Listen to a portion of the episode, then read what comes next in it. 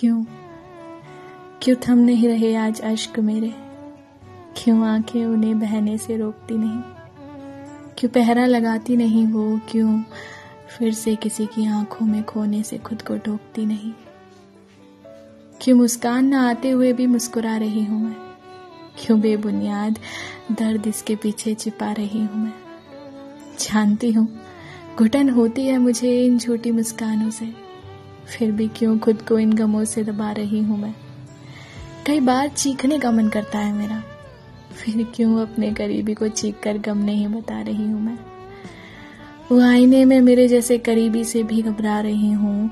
क्यों आज अपनी ही परछाई पर भरोसा करने से कतरा रही हूँ आखिर क्यों?